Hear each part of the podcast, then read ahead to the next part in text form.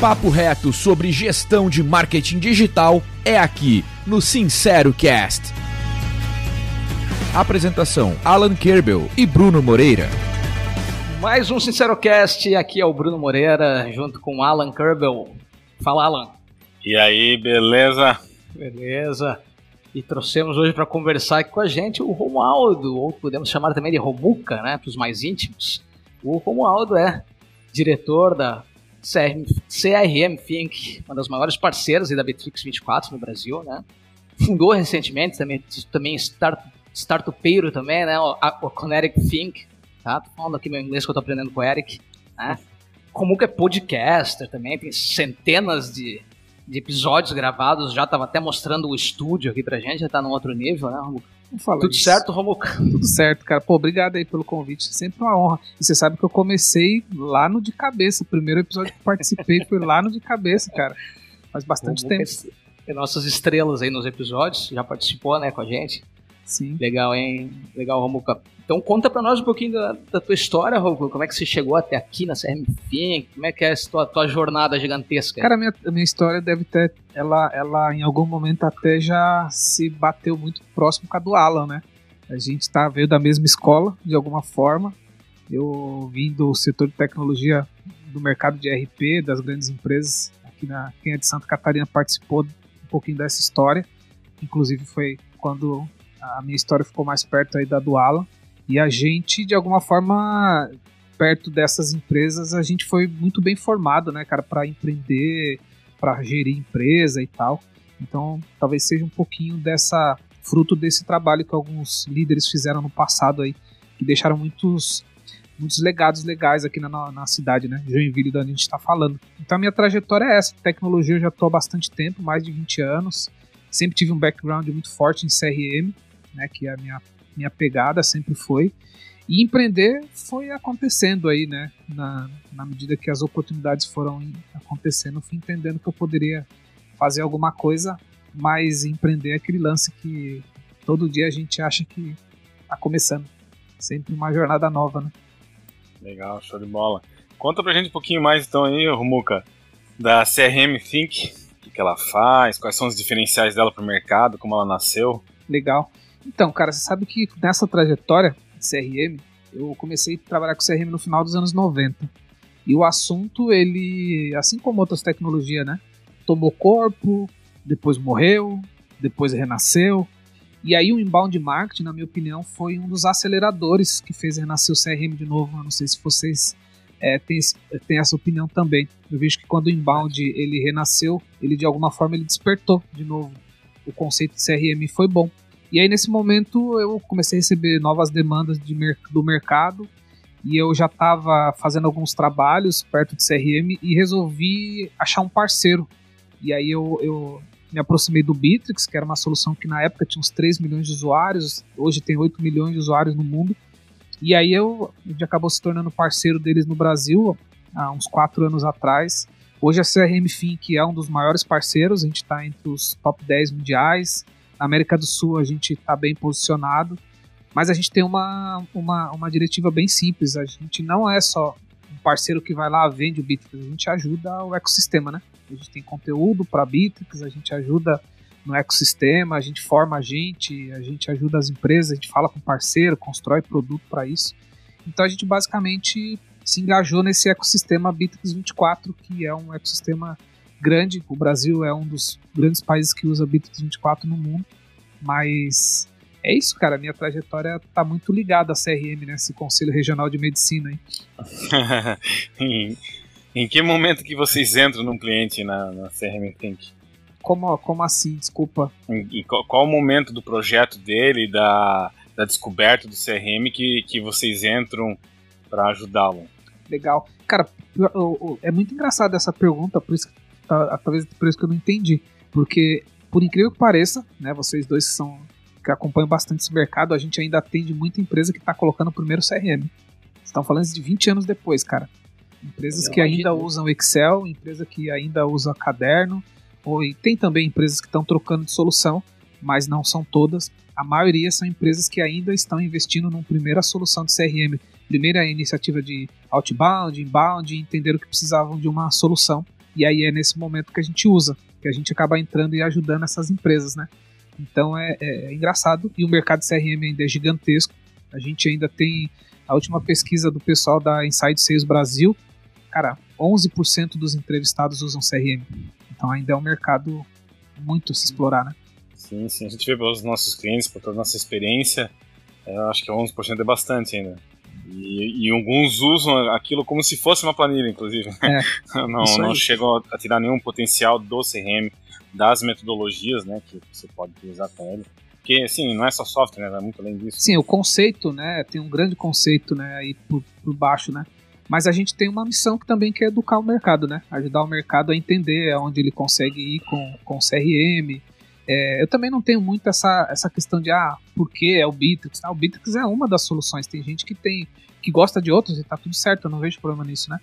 É, aqui a gente se especializou no Bitrix. Eu vejo que, que a empresa, eu até tenho um vídeo que eu tô para postar, que é uma palestra que eu faço, que é que eu falo assim, acredite, tua empresa vai precisar do CRM.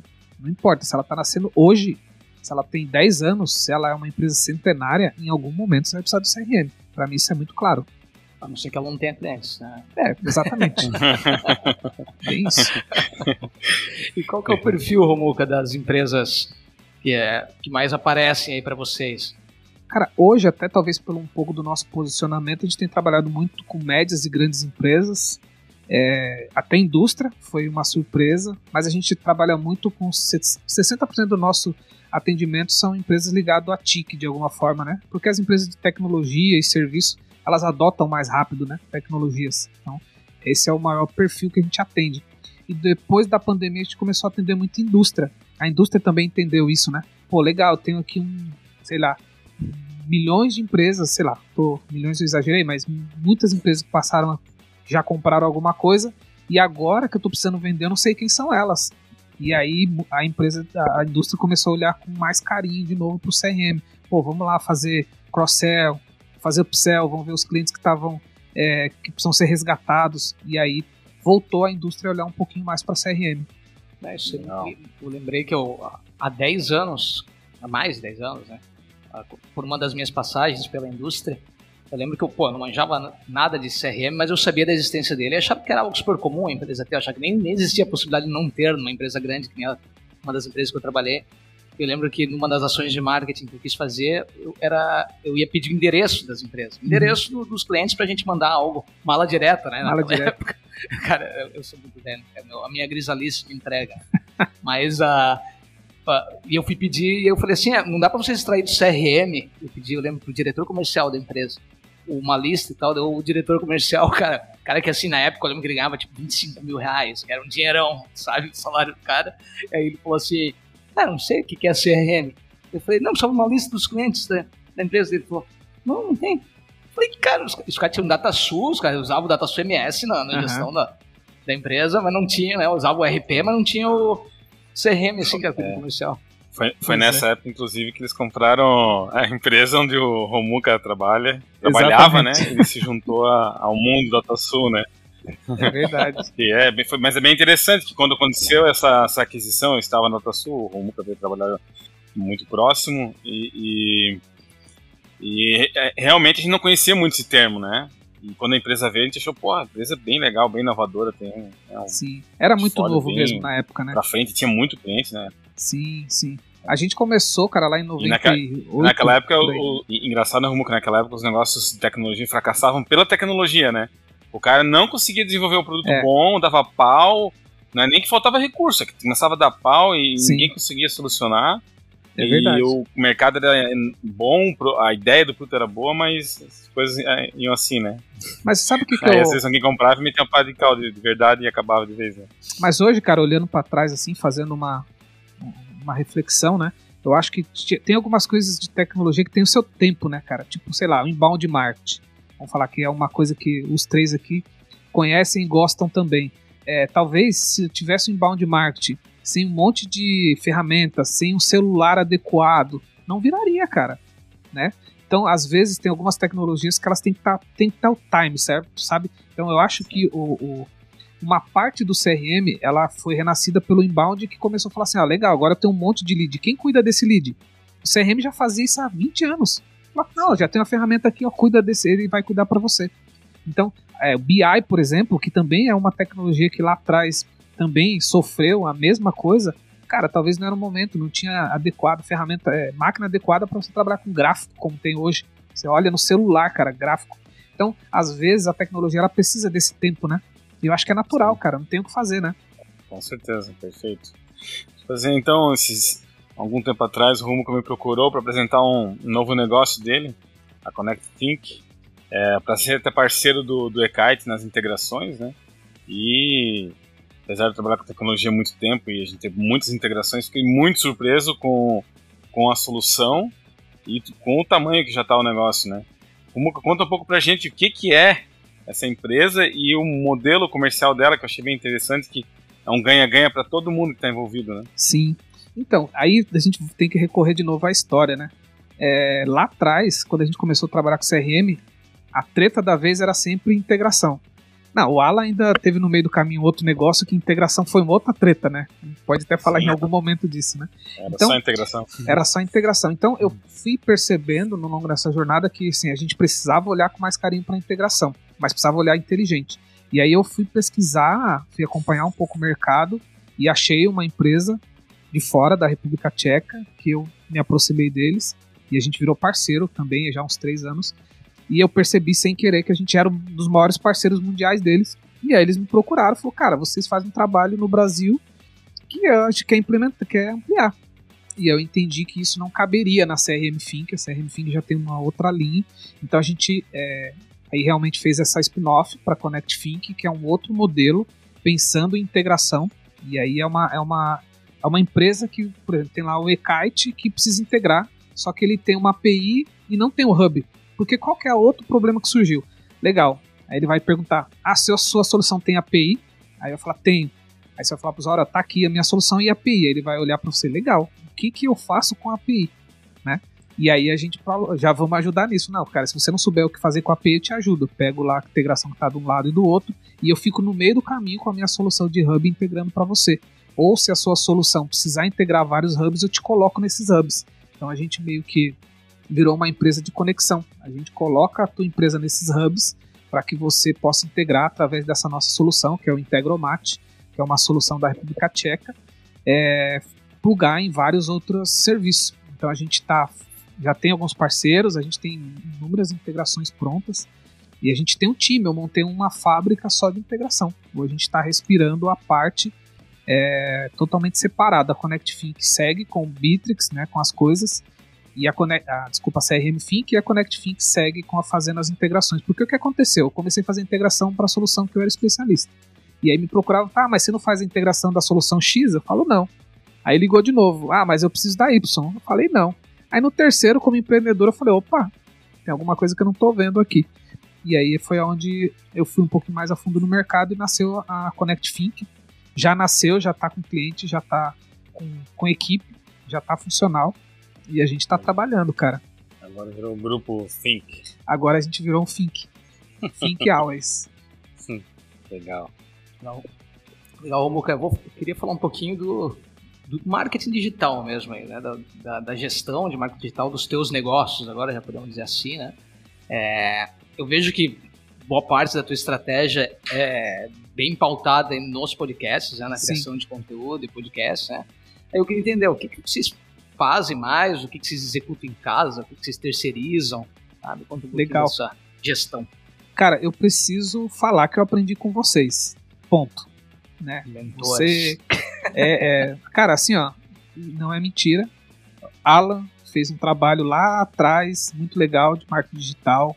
Você, né, de cabeça e tudo mais. E tudo que vocês fizeram e até hoje, se bem executado, continua valendo demais. Ah, o que, que eu faço nos meus negócios? Cara, eu faço o que todo jogador de futebol experiente faz. Faz o simples, toca do lado, vai, busca e chuta pro gol. Então a gente definiu qual é o conteúdo principal da nossa empresa. Podcast. Quando ele sai? Toda quinta. Não importa se tá trevoado, tá chovendo, tá caindo no mundo. Sai toda quinta. Isso há três anos, quatro anos. Então a gente tem essa estratégia. A Connect Think, a estratégia dela foi no YouTube toda semana tem vídeo. Então já fazem algumas semanas que tem vídeo lá toda semana. Ponto. A gente definiu qual que é o nosso conteúdo, qual que é a nossa pauta e o que a gente vai trabalhar e a gente não abre mão dessa estratégia. Ah, mas o meu vizinho, mas tal pessoa disse que outra coisa é legal. Legal, pode ser bom para ele, mas a gente tem uma estratégia, a gente senta nessa estratégia e vai até o fim. Essa consistência do marketing digital, eu acho que é a diferença, pelo menos para o meu negócio. Eu vejo que muita gente não consegue ter essa consistência. E isso é o que eu não abro mão, sabe? Podcast, toda quinta, não importa. Eu tenho dois podcasts, né? Eu tenho o SC Strong, é um projeto local, e o 24cast que é voltado ao Bitrix. Para você ter uma ideia do podcast, que a gente não consegue ter noção quando a gente começa um projeto, né? Hoje, o 24cast é o único podcast sobre Bitrix no mundo que é consumido pelo pessoal da Rússia. Pessoal da Rússia me disse que tem conteúdo que a gente coloca que nem eles têm lá dentro. Vou dar exemplo. O Bitrix tem lá a funcionalidade lá que é beta. Um dia eu procurei, pô, quanto tempo fica uma funcionalidade beta? O Bitrix não tinha. Aí eu preparei uma pauta, mandei pro Bitrix, gravei um episódio. E uma pessoa do Bitrix, né, que agora tem a gente tem contato, me disse, ó, tá vendo, sabe aquele assunto? Então, aquele assunto a gente usa aqui dentro. Quando precisa, vai lá no teu podcast e ouve. Né? Porque não tem outro lugar. É o único lugar que tem uhum. aquele mesmo tema. Então, você, quando eu pensei em fazer um podcast, eu pensei, como é que eu vou fazer um podcast toda semana de um negócio nichado, né? Que também é um desafio, né, cara? Só que nunca parou, cara, de ter pauta. Nunca parou. Então, aqui no dentro do time, a galera tá toda ligada. Ah, chegou tal assunto. Por exemplo, essa semana a gente tá gravando. Cara, choveu de gente perguntando: ah, Bitrix ou RD? O Bitrix substitui o RD? Cara, gravamos uma pauta. É pauta, sabe? Tudo é pauta. Meia horinha, é pauta. Então assim substitui. a gente substitui. Não, é, depende. depende.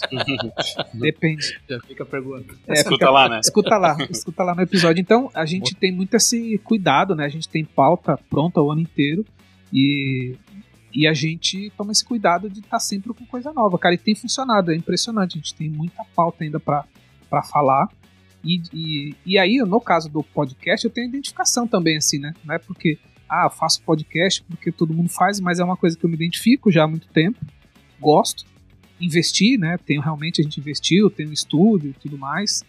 E, e, funciona, cara. Funciona. Pode ser que não funcione para todos os negócios, eu também tenho essa consciência. Ah, isso é legal que ah, uma coisa que a gente comenta muito e fala sempre desde o começo é, é importante criar conteúdo. Né? Sim. É, e o podcast é uma criação de conteúdo em massa que você consegue transformar isso, inclusive, às vezes transcrever para texto, colocar em vídeo, você consegue fazer tudo de uma vez só. Né? A verdade é que a tua, a tua cadência em criação de conteúdo, né? seja ela com podcast, texto, é o que faz diferença, né? Bem legal, Concordo. parabéns pelo trabalho aí. Sabe uma coisa uma que aconteceu de... no meio do caminho, só para completar? Tava eu fazendo lá, a gente fazendo o nosso podcast quietinho, né? Que é quando, quando ainda era muito mato, né? E, e, o Bruno ainda pegou bem boa parte desse matagal do podcast. E aí um dia lá o Jornal Nacional fala: Ah, a partir de amanhã, a partir de, sei lá, daqui uma hora, você agora tem o Jornal Nacional no podcast. Aí todo mundo falou: Cara, o que, que é esse tal de podcast? Aí a mídia se transformou de um dia pra noite. Só que quem já estava lá já estava lá. E a gente já estava lá. Então essa que muda o jogo, né? É, com uma voz dessa de radialista que tu tem, é muito mais fácil, né? Seu, é o dom. Então vamos lá, é, falar um pouquinho de gestão de marketing digital. Né? Claro, executar todas essas ações exige planejamento, exige, exige é, que o processo produtivo, né? Ah, só fazer o podcast não é bem assim, né? Tem que produzir, editar, tem que publicar, divulgar. Depois tem que fazer um monitoramento, né? Não só disso, como dos indicadores do site, de performance. Nesse mundo todo aí, né, dentro do teu contexto, qual que você enxerga que é o maior desafio aí na, na gestão do marketing digital? Então, o que, que eu fiz aqui? Eu tenho uma pessoa que cuida do nosso marketing, ela cuida das pautas, ela cuida da entrega, ela cuida da agenda, ela cuida de tudo para que. Porque, na verdade, o que eu acho que o mais. O que eu vejo de ponto crucial? Ter uma estratégia. A nossa estratégia é essa. Ponto. Agora, quem vai cuidar dessa estratégia? Acho que isso que a gente preocupou desde o início. Montamos uma estratégia sentamos em cima dela, eu gosto de usar esse termo, né? Porque parece que toda hora tem gente querendo mudar. Ah, agora é TikTok. Ah, agora não sei o que lá. Não, a gente sentou, a gente tem a nossa estratégia é essa. E tem um guardião, tem uma pessoa que é o guardião dessa estratégia. Então toda semana, terça ela tem que fazer uma ação, na quinta ela faz outra ação, no final do mês ela faz a análise para a gente fazer os ajustes. Então, eu acho que o grande desafio é a gente não cair no, é, na armadilha, sabe? De mexer numa coisa que é importante. não é que assim, tipo, modinha, ah, né? Modinha, não é que assim, tipo, ah, a gente vai ser cego, não é isso. Mas é que às vezes, cara, por exemplo, eu já recebi aqui de cliente mandando assim, ó, ah, hoje é sexta-feira, eu não recebi aqui, não teve esse episódio essa semana. Eu falei, caraca, como assim? O cara tava esperando o, o episódio. Aí ele falou, não, você não esquece de colocar todo o pessoal da minha empresa para receber. Então, assim, tipo, do outro lado já tem essa espera, né? Então, essa questão que, que você cria, dessa cadência, do Jornal Nacional todo dia às 8h30, parece que não, mas para quem consome um conteúdo faz Sim. muito sentido, né? Faz muito sentido. E a gente só percebe isso com o tempo, né? Então acho que o que a gente não pode é quebrar esse elo que a gente criou com as pessoas que, que, que nos ouvem, cara. E eu fico impressionado, assim, porque, como eu disse, conteúdo você não tem a noção de onde ele pode chegar. Você nunca tem a noção. Às vezes você faz um conteúdo que você acha que é o mais simples, é aquele explode, porque era um tema que era diferente? Então, por exemplo, eu gravei um episódio com a Ala sobre jornada de compra, né, pro 24cast, e um grande cliente procurou vocês. E ele me falou: "Ah, eu vi lá e tal" e procurou vocês. Então, assim, para você ver o tamanho do alcance que tem, é uma empresa de fora do Brasil e tudo mais. Então, esse é o tipo de coisa que o marketing digital faz sozinho, né? E a gente não percebe, né? Legal. Momento sincero. Bom, um momento sincero, então. Bora. É, você comentou né, o quanto o podcast vem dando certo para você, mas eu quero entender o que, que na tua experiência, o que, que você considera uma farsa ou algo que você fez, que você testou e não funcionou no marketing digital. Cara, fazer vídeo pro Instagram, cara. Sabe por quê? Eu não tenho intimidade com o Instagram. Não uso o Instagram. Então, assim, tipo, eu penso, posso estar errado, vocês são meus professores aí do marketing digital. Eu acho que a empresa, ela tem que. A voz da empresa tem que ser mais ou menos aquilo que o dono pensa também, né? Porque quando o marketing digital, ele meio que leva essa voz, né? Então, como é que tava levando uma voz para uma rede social que eu nem gosto muito dela, que eu nem mexo? Então, tipo, ficou um negócio meio fake, né? Agora, quando eu fui pro podcast com a minha voz, Tipo, aí era eu ali real, sabe? Eu acho que esse, esse lance faz diferença. Tipo, é a minha voz, até sou eu. Lá no Instagram, cara, não, não, não era gente. Como a gente começou a fazer vídeo, eu olhei e falei, não, não rola. Vamos abandonar essa parada e tá tudo certo. É, Nossa, e até até assim, nesse negócio de, de canal, dá, dá para distribuir em todos, né? Dá para adaptar um conteúdo, cortar, dá para fazer isso, né? O problema é que isso custa muito dinheiro, né? E tira muito foco. Tira muito foco. Então, assim, um dia, né? Um dia pode ter tudo, né? Mas tem que pensar assim, o que, que realmente o cliente falou, estratégia, né? O quanto eu vou investir, onde eu quero ser, onde eu consigo ser bom, né? Sem passar os limites, né? E não, e não vejo problema nisso, né? Do, do... Não, não.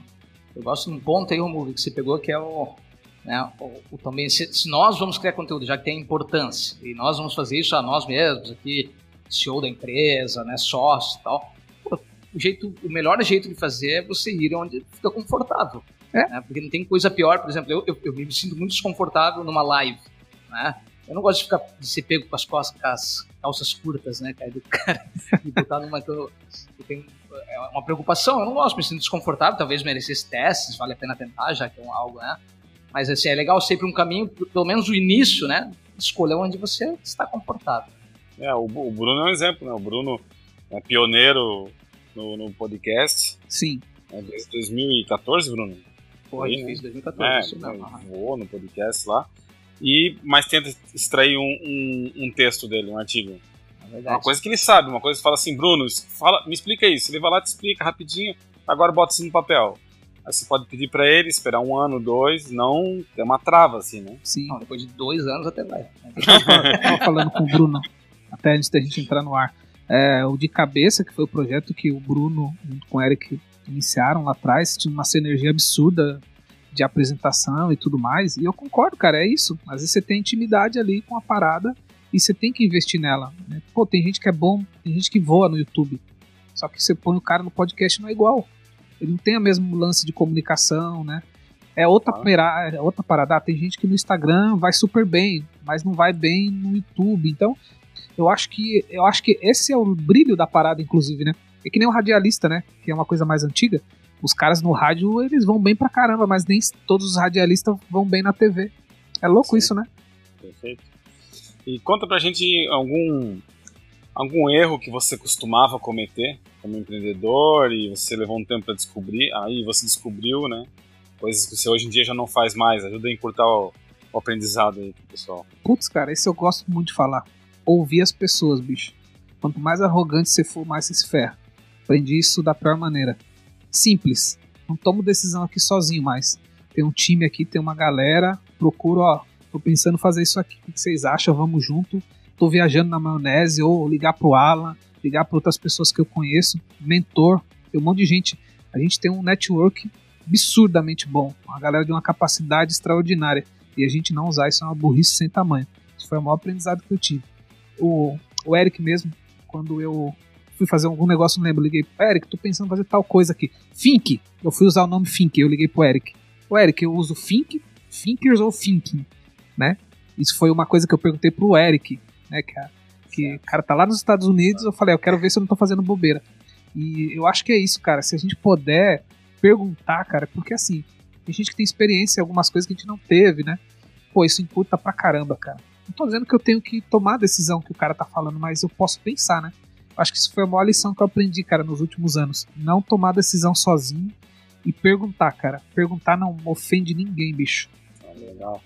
Ô Bruno, tá me colocar depois na, na resenha do, desse capítulo quem é o Eric, né? Botar o perfil dele lá Pois é, pro cara, tem que. LinkedIn, pra empresa dele, né? Porque o pessoal vai achar que é o Eric Santos RD, vai achar que é um outro Eric qualquer É aí, né? verdade, é verdade. É, É verdade, porque, pode cara, eu, eu falo do Érico porque ele é uma referência, como o Bruno também foi com a questão do podcast, né? E Sim, sim. eu acho que é importante citar as pessoas que nos ajudaram, né, na trajetória, às vezes até silenciosamente, né?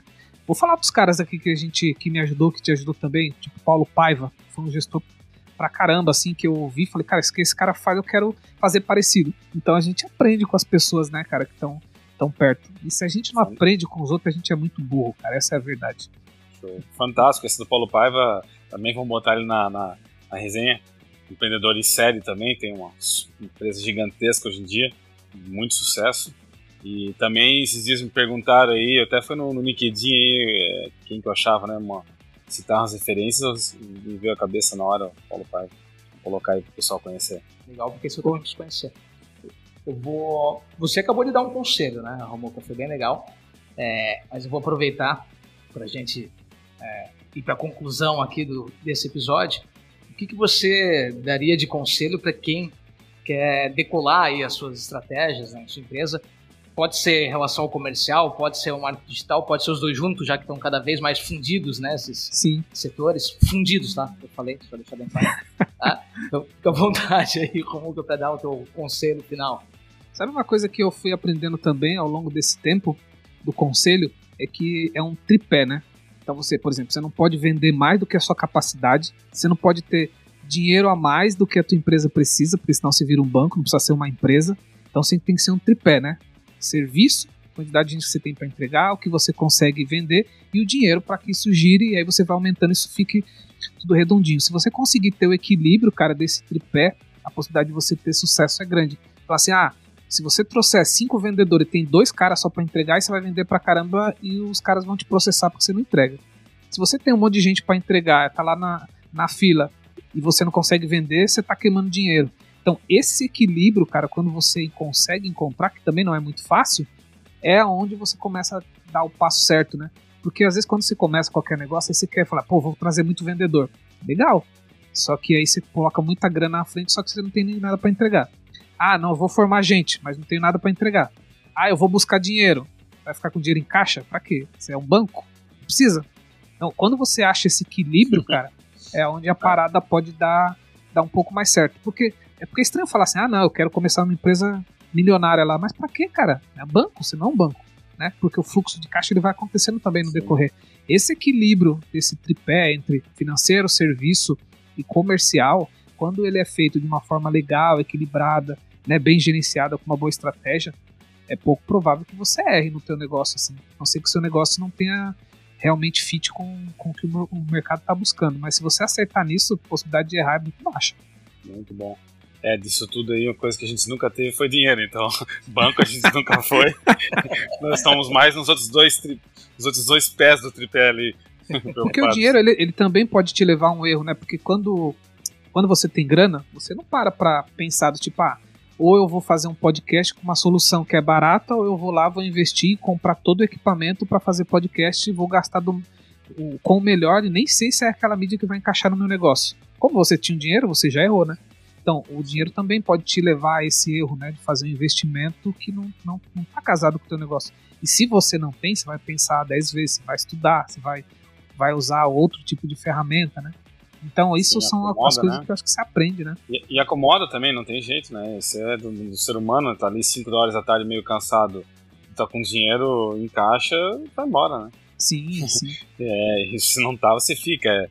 Então isso aí é bem, bem importante mesmo. É que misturar o pensamento de uma empresa normal com uma empresa modelo né, startup investida é bem, bem diferente, né? Não Sim. nada contra o modelo, aliás, muito bacana, a gente até busca isso no momento. É, mas, assim, é, pega o número de empresas que são investidas que vão para frente e que fracassam, né? Uhum. Então, é muito menos que vai para frente, elas pagam a conta dos outros, né? Só que por trás dessas que não deram certo tem uma série de empreendedores, uma série de gente ali que, que ficou para trás, né? É verdade.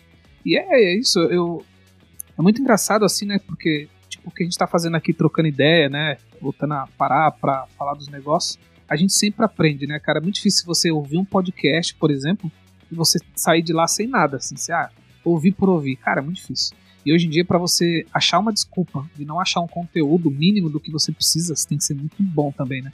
Porque tem conteúdo para tudo, cara. Todos os formatos, né? Então, não tem desculpa. E aí tem aquilo mesmo de você não querer aprender, né? Se você não quiser mesmo de ouvir o outro e ver e, e ouvir também, ouvir e processar também, sabe? Aí você vai errar, né, cara? Aí não tem como.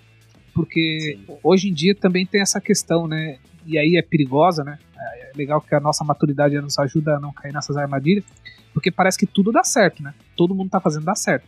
Ninguém errou. Tudo tá dando certo. Uhum.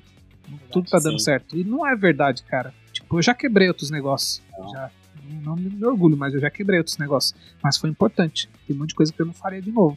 Então, nem tudo, cara, dá certo. E, nem, e outra, cara, isso, pô, desculpa o tempo, mas eu quero falar. É, às vezes você vê o Bruno fazendo uma coisa com alto nível de, de entrega e você estudou aquilo e você fala assim: não, o Bruno faz, eu faço também. Não, não necessariamente. Às vezes tem uns caras que têm umas habilidades Sim. que é diferente.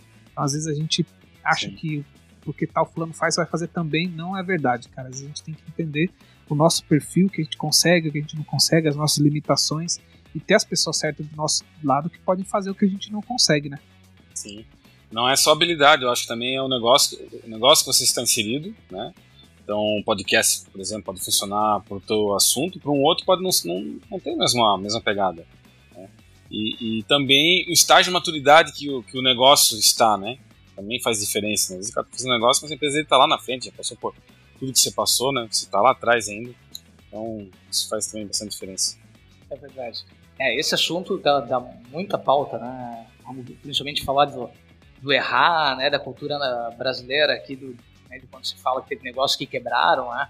O, como nos Estados Unidos isso tem uma outra pegada, como aqui no Brasil a gente, a gente meio que julga, né? Quem quebra, né? Faz parte do negócio, eu também já quebrei. Romuca, só posso te agradecer, quero obrigado pelo teu tempo, dedicar aí alguns minutos para conversar com a gente, tá? vai estar marcado nos nossos canais, todos os links, tá? para quem quiser seguir o Romuca. O Romuca deu o, o conselho deles e, e, talvez só não assinou embaixo dizendo tem um CRM, né? Que eu acho que também dá para botar esse conselho aí. Quem quiser entender melhor, segue o Romuca lá. Obrigadão, Romuca. Pô, eu que agradeço. Valeu, Romuca. Obrigado, hein? Eu que agradeço, gente. Sempre um prazer aí estar com vocês. Valeu. Abraço aí. Abraço. Valeu, tchau, tchau. Sincero Cast. Produção Ekite, plataforma de gestão de marketing digital. Acelere sua equipe, decole suas campanhas.